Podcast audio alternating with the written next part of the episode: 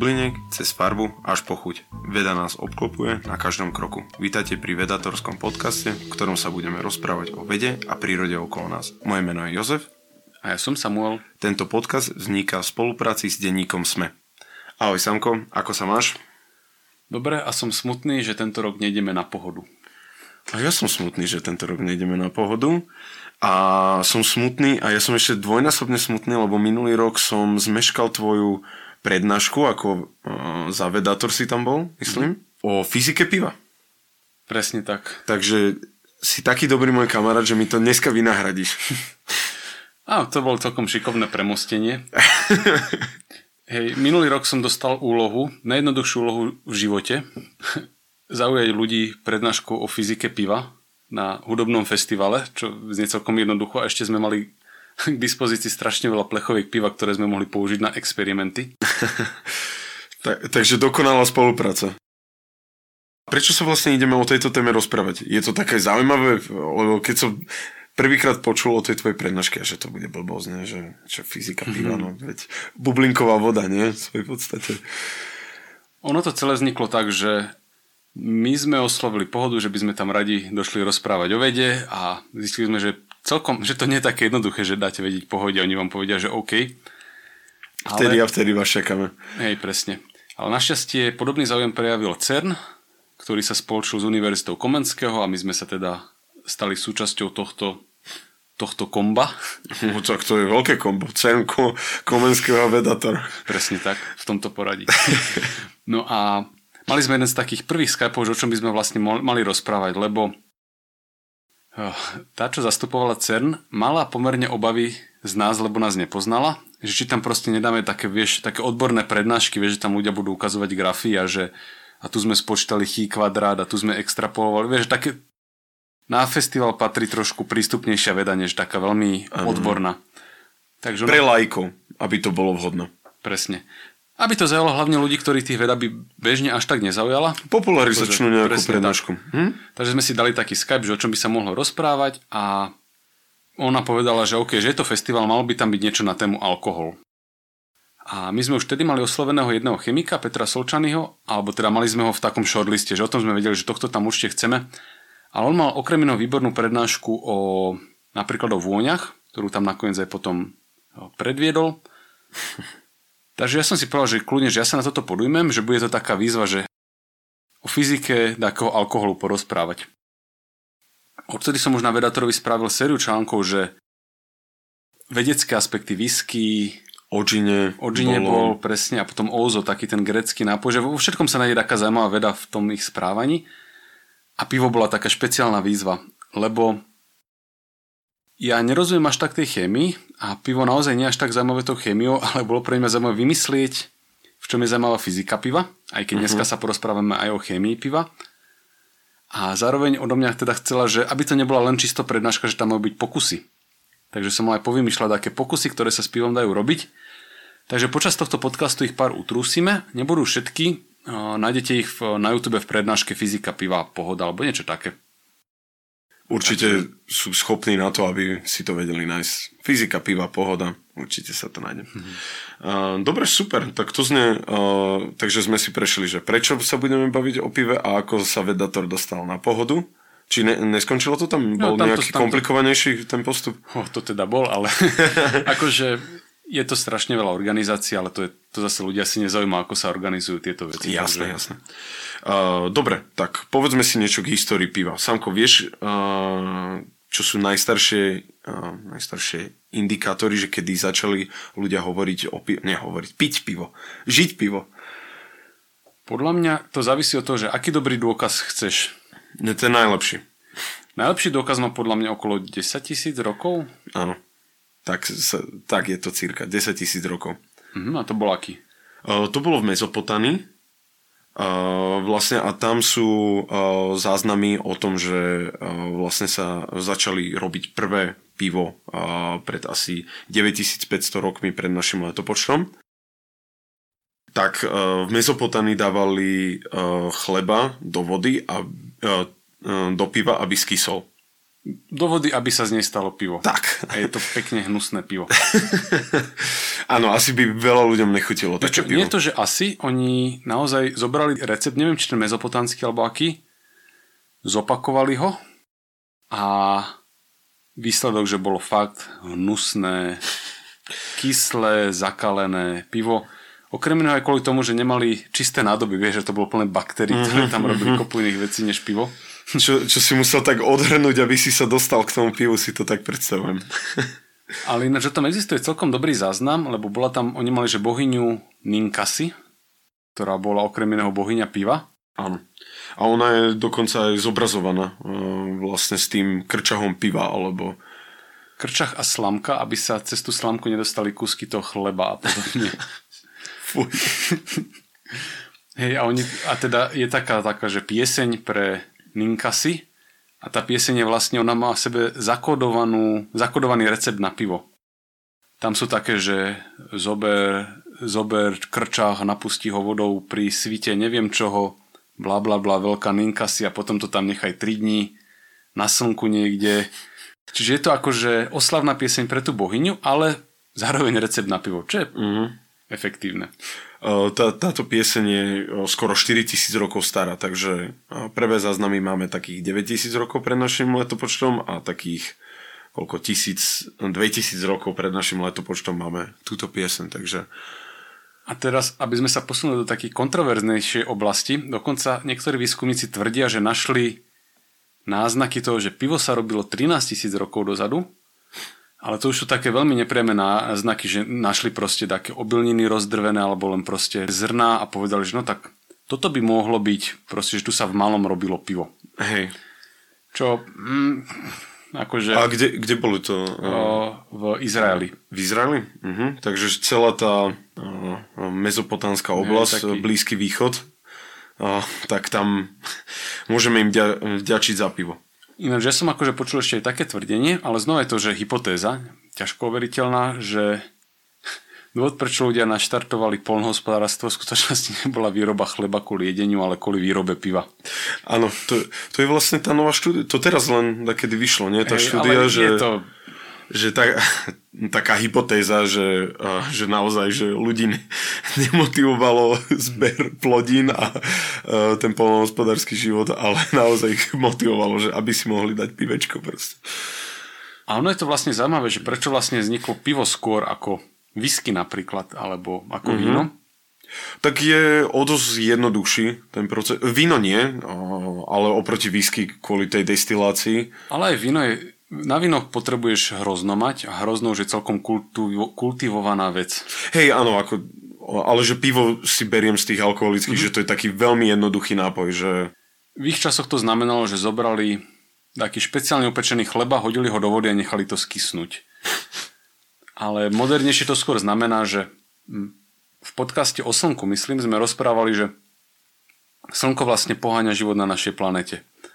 Lebo rastliny fotosyntézujú, to znamená, že spájajú, zoberú uhlík z oxidu uhličitého a vytvárajú z neho uhlovodíky. Veľké zlúčeniny, v ktorých je uložená chemická energia.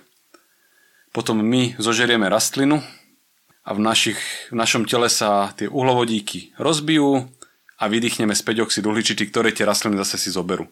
Čiže rastliny ukladajú slnečnú energiu a vzniká taký uhlíkový cyklus, kedy oni uhlík ukladajú a my ho zase vypúšťame. Takže rastliny si nás vypestovali na... Je Uhol. taký, je taký uhol pohľadu ináč, že aj obilie si nás vypestovalo, lebo nevieme už bez neho existovať, aby sme zasytili ľudí, takže sa o ňo musíme starať. Takže áno, áno. obilie si nás zotročilo To, počas to je z knihy... Um, Harariho. áno, Harariho. Hej, hej. Odporúčam, výborná kniha. No, Ale aby sme sa vrátili k tomu, k tomu pivu, môžeš pokračovať? No teda taký ten pekný veľký cyklus je, že rastliny urobia uhlovodíky a organizmy uhlovodíky rozbijú späť tak, že vydýchnú čistý oxid uhličitý, ktorý tie rastliny príjmu. Uh-huh. To je ale veľmi zložitý proces rozbiť tie uhlovodíky na drobné. Myslím si, že sme to spomínali v tom podcaste o živote. Áno, áno. To sa mi už páči, ako už takto môžeme linkovať. Hej, hej.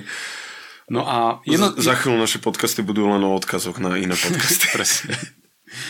No a jednoduchšie organ- organizmy toto nedokážu, nevedia mať také zložité cykly, tak urobia niečo jednoduchšie. Zoberú len ten uhlovodík a rozbijú ho trošku. Nerozbijú ho napríklad až na oxid uhličitý, alebo niekedy rozbijú na oxid uhličitý, ale nie úplne, že na drobné. Mm-hmm. Ostane tam odpad. A ten odpad je niekedy napríklad kyselina mliečna, takže všet, celý, všetky mliečné výrobky, ktoré máme, ale nie že všetky, ale mnohé, vznikajú vďaka mikroorganizmom, ktoré spásajú uhlovodíky v mlieku a nerozložia ich dokonale, ostane tam odpad, ktorý potom napríklad tvorí jogurty. To je dobrý odpad. No a ešte lepší odpad je, potom, sú, potom je kvasenie, pri ktorom vzniká alkohol. Čiže mm. alkoholové kvasenie alebo alkoholová fermentácia. Mm-hmm. Takže vlastne oni pri tom spracovávaní tie mikroorganizmy uh, vytvárajú ten alkohol. Presne tak. Mm-hmm. Čiže dojdú dojde mikroorganizmus, taká kvasinka, zoberie uhlovodík a namiesto toho, aby ho rozbila úplne na drobné, tak ho rozbije na niečo, z čoho vzniknú dva rôzne odpady. Prvý odpad je alkohol, etanol, druhý odpad je oxid uhličitý. Oxid uhličitý tam nebýva vždy, akože preto sú rôzne druhy kvasenia, podľa toho, čo máš k dispozícii a kto to robí. Uh-huh. Ale teda, keď sa bavíme o pive, tak nás zaujíma alkoholové kvasenie, pri ktorom vzniká oxid uhličitý a alkohol. Takže vlastne, keď chceš vyrobiť pivo, tak ti stačí na to tekutina, stačí ti na to zásoba uhlovodíkov, čiže niečo sladké uh-huh. a vo výsledku ti vzniká alkohol, to je to, čo ťa zaujíma, a oxid uhličitý. Čo ťa až tak nezaujíma ktorý niekedy si tam uchováš, vieš, že to máš proste uzatvorené a začne sa plyn rozpúšťať vo vode a bude tam proste rozpustený oxid uhličitý, alebo to berieš ako odpad a necháš, aby sa postupne vypúšťal. A oxid mm-hmm. uhličitý bude opúšťať a vznikne ti potom alkohol, ktorý je bez bubliniek. Aha, uh, takže t- tak by si získal nejaký čistý alkohol, nie, uh, nie ne, pivo. Nebublinkovaný. Ne, a napríklad, že keď robíš víno, áno, alebo také pálenky rôzne. Áno, nechceš, aby ti víno vypališ. bublinkovalo. Okrem ale... šampanského. no ale teda úplne, úplne jednoduchý postup. Jednoduché mikroorganizmy vlastne urobia všetko potrebné. Urobia ten mm-hmm. alkohol, urobia bublinky. Ty im vlastne len dáš tú zmesku a len ich tam nasypeš a už len čakáš. Vytvoríš im vhodné podmienky a zbavíš ich konkurencii. Nechceš, aby tam boli iné baktérie, ktoré by ti vytvárali také chute, ktoré tam nechceš mať, Jasne. preto to musíš Nejaké mať plesne, aby tam neboli. Ja. Tak. Ľudia, čo si robia domáce piva, tak polovica práce je čistenie všetkých tých vecí, aby si tam nemal proste nežiaduce baktérie uh-huh. alebo iné mikroorganizmy. A musíš im teda udržiavať vhodné podmienky, vhodnú teplotu, dodať im tam také množstvo sladu napríklad, aké chceš s tým, že oni si vytvoria vlastný oxid uhličitý, aby si mal bublinky a niekedy sa ešte pridáva, že ja chcem, aby tam tých bubliniek bolo viacej. Takže mnohé piva sa potom ešte dobublinkovávajú. Ex, extra karbonizujú. No, áno, to je super slovo. Takže toto, toto je základ výroby piva a z toho je jasné, prečo je to také jednoduché. Vieš, proste zabudneš chleba v miske, naprší ti mm. na ňo, necháš to na slnku a zrazu zistíš, že si celý rozosmiatý, keď ochutnáš tu. Nie, že niečo tam je naviac. A ak sa nemýlim, tak mnohé zvieratá túto fintu objavili, že aj spadnuté ovocie... Dávajú, je, sú nejaké opičky, ktoré dávajú na, na kopu a potom uh, no pijú, jedia, pijú. Jak by sme to povedali. Dobre, super. Uh, toto je asi taký ten starý postup. Aký je ten moderný postup výroby piva? Líši sa uh, určite od toho nahádzania uh, tej, toho chleba na, do vody a nechania ho. Toto je, toto je asi najväčší rozdiel proti minulosti, teda okrem toho, že sa z toho stala exaktná veda, s tým, že máš presne postupy čo, koľko, v akých pomeroch, pri akých teplotách a robí sa to vo veľmi sterilnom prostredí a veci sa pravidelne čistia, aby si tam nemal iné baktérie, aby si to mal vlastne pod kontrolou. Tak veľká zmena bolo teda pridanie toho chmelu, čo kedy si nebolo. Uh-huh. Takže tá, e, presne ako si vravel, e, tá, tá pivológ, už je to až pivológia, by som povedal, uh, taká, mm-hmm. musíš presne chemicky vedieť aj uh, čo tam dávaš a aj tie postupy, aby si spravil výborné pivo. Ináč preto som vlastne aj tú prednášku nazval, že fyzika piva, aby tam ľudia nečakali tieto potravinárske aspekty, ktoré mm-hmm. sa líšia od značky k značke a nie sú také... Hey Dobre, tak taká zaujímavá otázka určite ľudí napadne, keď prídeš do tej uličky s pivom, to, na Slovensku je veľmi známe aj v Čechách, aj že sú obrovské uličky, a, a, tak každá tá fľaša, myslím, že som nevidel ešte priesvitné pivo. Asi jediné, ktoré si teraz spomeniem je Korona, pivo, ktoré má priesvitnú fľašu. A, prečo sú, majú farebné, hnedé, zelené, čierne fľaše? A... No v podstate ide o to, že Dokonca aj tie plastové sú farebné, ktorých sa predávajú. Rozmýšľam, či sme toto spomínali v takom podcaste, ale vlastne spomínali v podcaste o živote, že ultrafialové žiarenie je veľmi škodlivé pre život. Áno. To je také vysokoenergetické žiarenie, ktoré môže rozbíjať rôzne molekuly. V niektorých prípadoch už má dostatočnú energiu na to, aby vytváralo chemické zmeny v látkach. To znamená, že máš chemikáliu, ktorá je viac menej stabilná, ale až kým ju nevystavíš ultrafialovému svetlu, ktoré dodá energiu na to, aby sa napríklad rozpadla, aby sa z nej stala iná chemikália. Tento problém ľudia nemali kedysi, tak ako ho majú dnes, lebo odkedy sa, začali pridáva, odkedy sa začal chmel pridávať do piva, tak obsahuje chemikálie, ktoré sú veľmi citlivé na ultrafialové žiarenie, ktoré spôsobia extrémne komplikovanou kaskádou procesov, že začnú vznikať chemikálie, ktoré smrdia ako tchor. Po anglicky... Čo? Po, to je akože to je nejaká len uh, metafora, alebo... Po anglicky sa tomu hovorí, že skunked beer. Akože... A to som už počul. No, že... A to je reálne, že smrdí ako odchor. Áno. Wow, dobre. Že pivo stchorovalo, alebo stchorovateľo. Áno, stchorovateľo. Ja som si k tomu pozeral tú chemickú reakciu. To je znova, že to je neopísateľné, lebo to je proste kopa chemických reakcií, dlhých molekúl, ktoré majú proste poloriadkové názvy. Každá Samko, nami neopísateľné. Nami. Nami neopísateľné. akože našťastie sú ľudia, ktorí tomu rozumejú, ale naozaj, že pre asi poslucháčov by to bolo nezaujímavé mm-hmm. vymenovať tá sekvencia tých názvov. Ale teda ide o to, že vplyvom energie z ultrafialového žiarenia podliehajú chemikálie z chmelu chemickým zmenám, ktoré vedú novým chemikáliám, ktoré strašne smrdia. Takže tak... vlastne to sklo ich chráni pred tým, aby sa zmenili tie chemikálie? Presne. Alebo aby nestchorovateľo pivo? A, tak ako my si dáme slnečné okuliare, aby sme sa chránili pred úvečkom a dáme si opalovací krém, tak pivo pred ním chránime farebnými flaškami. Takže e, pivná flaša sú také tmavé okuliare. Hm, presne tak. A Toto neplatí len pre pivo. Na mnohých iných fľašiach vidíte, že držte mimo slnečného svetla. Tak ano, to, ano. Toto je dôvod, že prečo to treba uh-huh. držať mimo slnečného svetla. Takže UVčko zase uh, žádilo. Žádilo, jo. tak. Uh, dobre, uh, a prečo bublinkuje pivo? Lebo to je myslím, že taká vec, čo si všimne každý, alebo vie rozoznať pivo hneď. Keď nemá penu, tak to ani není pivo, nie? Jak sa hovorí? Či neviem, či sa to hovorí. Ale pro, proste to flat pivo asi nikto nechce. Bezbublinkové, vybublinkované, také. Ja som na tej pohode urobil taký podľa mňa pekný pokus, ktorý, aby som povedal, že zopakujte si ho s deťmi, ale toto je jeden z tých pokusov, ktoré nechcete zopakovať s deťmi.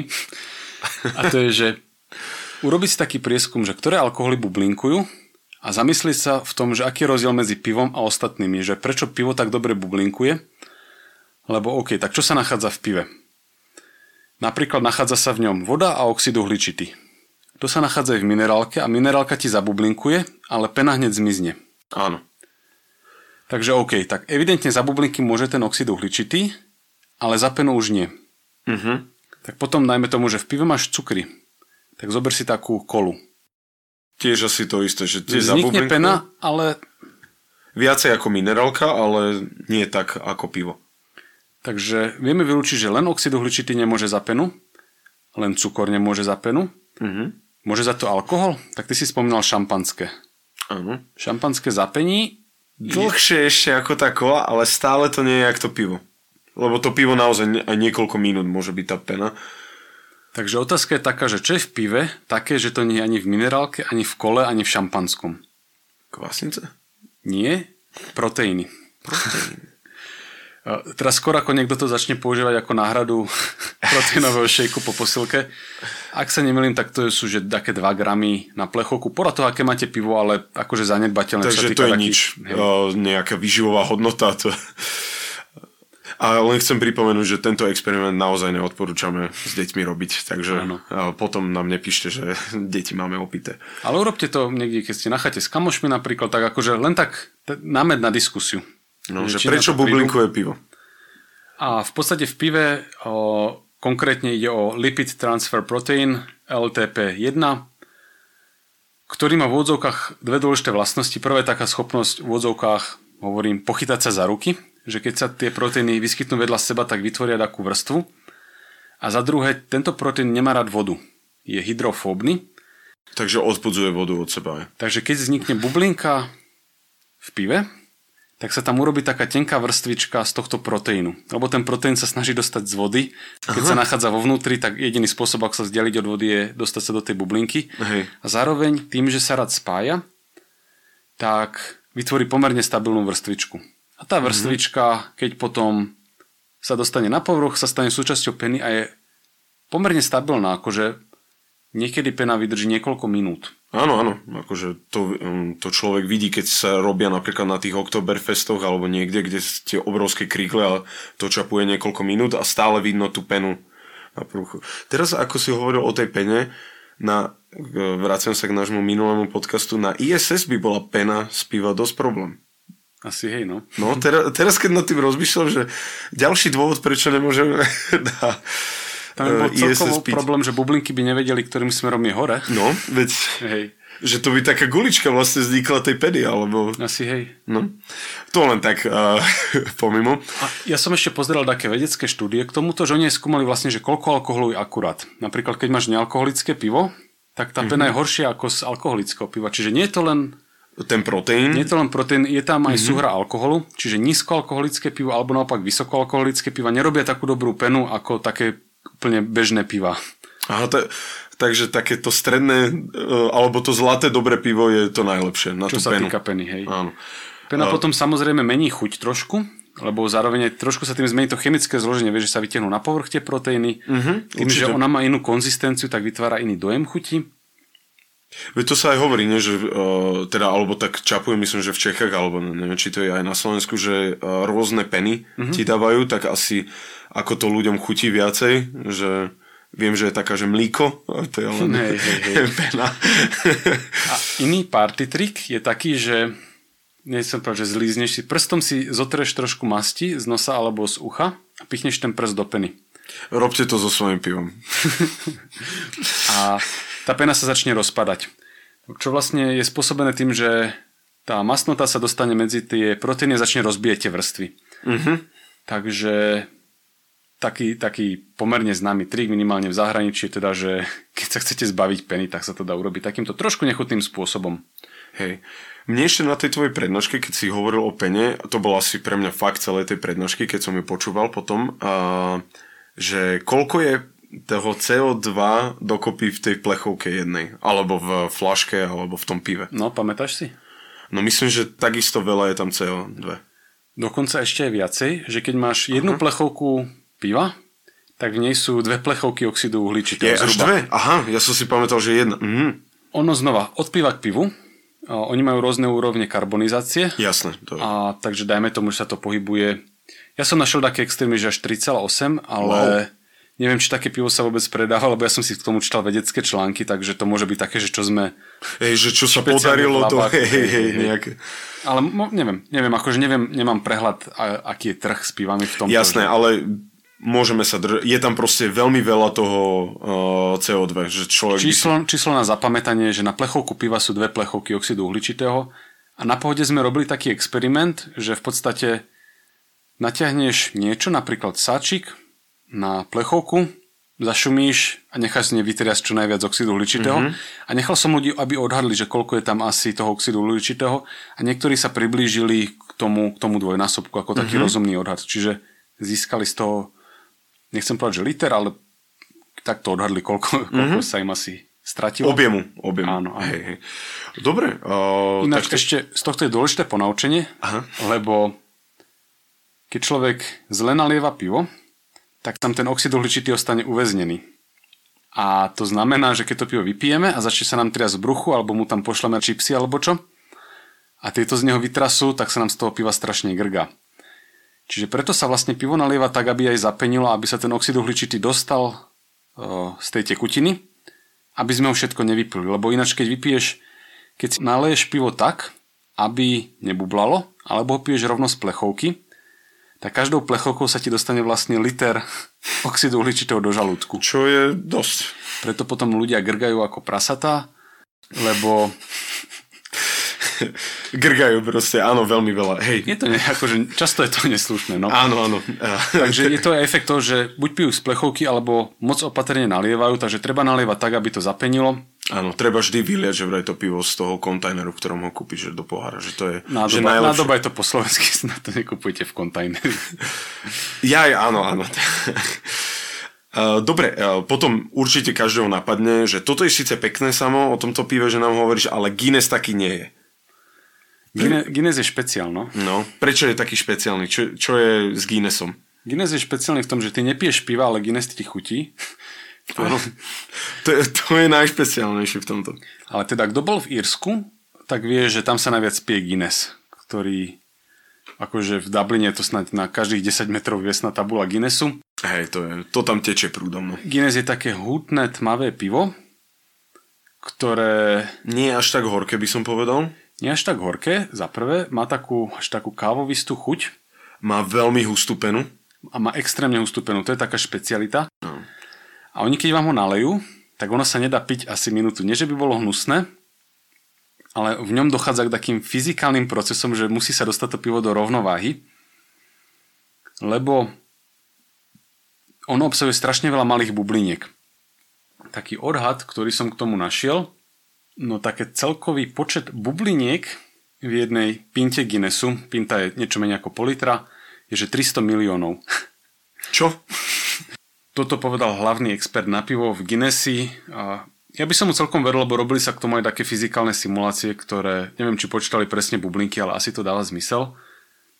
Takže keď vám nalejú Guinnessa do pinty, do tej jednu pintu Guinnessa, do toho pohára, ktorý má špecifický tvar, tak asi minútu to pivo vidíte strašne zabublinkované a dokonca keď na ňo zaklepete z dola, čo je taký trik domácich, tak to znie ako duté drevo.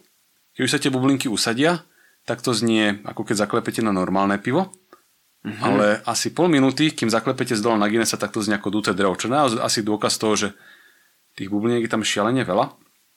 No a Guinness je zvláštny v tom, že okrem oxidu uhličitého tam dávajú veľa dusíka do toho piva. Mm-hmm. Myslím si, že v pomere 1 k 3 oxid uhličitý a dusík. A vznikajú tam teda rôzne, často veľmi malé bublinky. Oni začnú vznikať na spodku pohára, začnú sa vo veľkom množstve rinúť hore. Až vznikne taký, taký cyklus, že v strede pohára ide pivo, idú tie bublinky hore a začnú vytlačať tie horné vrstvy a stlačať ich dole. Takže Ale Guinness... vy vidíte len padať tie A my bubliny. vidíme len takú mm-hmm. tenkú vrstvu padajúcich bubliniek, aj keď mm-hmm. vnútri väčšina z nich ide hore. Mm-hmm. Čo z Danielov vyzerá tak, ako keby Guinness porušoval fyzikálne zákony, že bublinky v ňom idú dole. Takže v tomto je zaujímavý nielen v tom, že teda zniedu to, bublinky v ňom idú dole a trvá mu, kým sa usadí. A o tomto sa robili také fyzikálne pokusy, že robili simulácie toho, ako sa to tam vyrovnáva všetko. Áno, áno. Určite na to nejaký Grand Vírsko dostali. A špecialita je, že na toto treba mať poháre špeciálneho tvaru. Akože ono sa to ano, deje v to v pohároch, ale... E, v tom, na, v tom ich špecifickom, že vraj je to najlepšie, že, to, že dosť to uľahčuje tým bublinkám, že aby padali dole. Oni sú hore širšie ako dole, ale majú taký oblý tvar pekný a vyrobili aj takú, že antipinta to volajú a to je zase, že to má opačný tvar a ukázali, že to tam menej sa takto deje. A... Takže keď sa vám tak kúpite niekde Guinnessa, tak toto pravdepodobne neuvidíte, treba si ho ísť nechať načapovať v Dubline. A aj to čapovanie je troška veda. Veľká. To je, nej. Dobre, takže Guinness používa ten dusík na, s oxidom uhličitým. A, a potom ešte na internete je taký známy fórek, že, niek, e, že niekde si na party a máš prísť k niekomu a čuknúť mu svojou flaškou uh, jemu pohrdle. Prečo, vype, prečo v takom prípade vypení proste, keď uh, ním buchneme? No, toto je, toto je pomerne podraz, keď niekomu spravíte, lebo tomu človeku pokazíte celé pivo, väčšina z neho vypení. Nehovorím, že to máte robiť, len som to videl na internete. Spravte to. Don't. No a to, čo sa stane, že cez flašku, tým, že ona má taký pekný symetrický tvar, začnú prebiehať vlny z hora nadol. Taký ten impuls. Mm-hmm. Čiže ty buchneš hore, ono to dojde dole, tam to tak capne do tej spodnej časti piva a zase vlna ide hore, dole, cez tú sklenenú časť. Mm-hmm. Vždy, keď je dole, dole, tak capne do toho piva na spodku a v tom pive vyvolá takú vlnu, ktorá sa z dola šíri nahor. Uh-huh. Čiže cez to sklo chodia tie vlny hore-dole a z dola vždy vybehnú nahor. No a teraz keď máš pivo len tak, v kľude, kým dojde tvoj otravný kamarát, tak v ňom máš rozpustený oxid uhličitý, ktorý je v takom stave, že aj by sa rád zmenil na plynatý oxid uhličitý, uh-huh. ale potrebuje taký impuls. A tým impulzom je prudká zmena tlaku, ktorú tam donesie tá vlna. Tie vibrácie. Tie vibrácie. Uh-huh. Čiže dojde prvá vlna a spôsobí, že sa začne vlastne vyparovať, začnú tam vznikať bublinky vo vnútri toho objemu. A, takže my ho vypeníme, to pivo. My ho vypeníme, ale týmto ešte len začína. Uh. Čiže o, na spodku flašky vznikla malá bublinka tým, že ďal prebehla tá vlna. Bublinke sa stane čo? Začne stúpať. To bublinky robia, uh-huh. lebo je proste ľahšia. Ako stúpa, tak za prvé naberá iné bublinky. A za druhé mierne klesa tlak v plive, takže bublinka sa zväčšuje. Uh-huh. Čím stúpa rýchlosť, akou naberá na rýchlosti. Čím väčšia bublinka, tým proste väčšie, rýchlejšie sa hýbe. No a narazí na ňu ďalšia vlna, lebo hovoril som, že tam cez to sklo sa to chvíľku odráža takže ju chytí druhá vlna a rozbijú na menšie. Takže väčšia vlna, e, väčšia bublinka sa rozpadne na malé a všetky malé znova začnú stúpať, naberajú ďalšie malé a znova sa to rozbije. Vznikne taká reťazová reakcia, kedy jedna malá bublinka vytvorí tisíce ďalších, všetky z nich rastú, čím, čím väčšie sú, tým rýchlejšie začnú stúpať a proste vznikne reťazová reakcia, ktorá vo výsledku vytvorí obrovské množstvo nie až takých malých bubliniek, ktoré ti proste šialene vypenia. Mm-hmm. Takže to je naozaj taký uh, party trik pre zlých kamarátov. Ale zaujímavá veda za tým je. Samozrejme s tými bublinkami je to také zložitejšie, že nie nutne vždy platí, že čím väčšia bublinka, o to rýchlejšie sa bude hýbať. Toto platí do istej veľkosti, potom tam nabieha taký zložitejší vzťah, ale ten základný princíp je teda tento. Vznik malých bubliniek, ktoré následne rastú, ktoré sa následne rozbijú a a teď, a teď vzniknú tisíce, možno 10 tisíce malých bubliniek narastú, puch, vystrelia z flašky. To na Guinnesse, kebyže spravíš, tak to roztrhne tú flašu. Neviem, čo by sa stalo na Guinnesse, lebo... A možno to tam enočko, niečo. inakšie Podľa, a podľa, podľa mňa v tomto Guinness nie je taký agresívny, čo sa týka takéhoto penenia. Že aj tým, že má tie bublinky malé, tak oni nerastú až tak ako tie ostatné. Hej. Ale je to pekný pokus, akože na toto by som obetoval jedno pivo, hlavne cudzie, určite, ty by si určite cudzie Je to strašne prekvapivé, že keď dobre ťukneš, tak stačí naozaj veľmi slabo. Ano. A to sú naozaj len slabúčke ťuky, ľudia, čo to robia. Takže... Hej. A keby ste si ešte jeden pokus chceli urobiť, tak dáme bez vysvetlenia, prečo to tak funguje, ale že zoberte si takú šikmú plochu, dve plechovky piva, jednou z nich zatraste a s druhou nie. Nechajte ich dole skotúľať a zistíte, že jedna z týchto plechoviek sa kotula rýchlejšie ako druhá. A napíšte nám, ktorá. Napíšte nám, ktorá a ja vám poviem, či je to pravda. A tak vy viete, vy si spravíte. to by nebol moc experiment, keby že ty musíš hovoriť. občas, občas sa stane, že si ju nezatrepal dosť a my sme na tej pohode robili aj tento pokus a robili sme aj taký pokus, že keď zatrepeš plechovkou, koľko musíš počkať, aby si ju mohol bezpečne aby otvoriť. Si, aha. A to je koľko? Vychádzalo nám to okolo troch minút. A to není ešte Nie je to veľa. také strašné. My sme zatrepali desetimi plechovkami a potom som tam mal, jedného som poprosil človeka z publika, aby každú pol minútu otvoril plechovku a mm-hmm. prvé striekali jak divé a potom to už bolo pokojné mm-hmm. a potom sme to rozdali ľuďom. Takže uh, som no. si kupoval priazeň ľudí. Hey, a nič nevyšlo na vnímoč. nič nevyšlo na... Akože fakt, vieš čo, však v tom publiku bolo asi 500 ľudí a my sme chceli, aby mal každý plechovku, takže tam sa to prakticky celé rozdalo Neviem, či niekto si potom neodnášal domov a to už je teda na nich. Hej, jasné. Super, Samko. Máš ešte niečo k fyzike piva, čo by si nám povedal? Myslím si, že nie, ale teda samozrejme toto neberte ako nabádanie na pitie alkoholu, len sme chceli nie, ukázať na tie zaujímavé vedecké aspekty piva. Uh, píte čaj a budete zdraví. Tak ja ti, Samko, veľmi pekne ďakujem, že sme sa dneska mohli porozprávať znova o takejto zaujímavej téme, že si mi splnil môj sen a keby som bol na tej pohode. Tak, tak, ja ďakujem za rozhovor. Ja vám, naši poslucháči, veľmi pekne ďakujem, že nás počúvate, že nás ťahujete, že nás propagujete.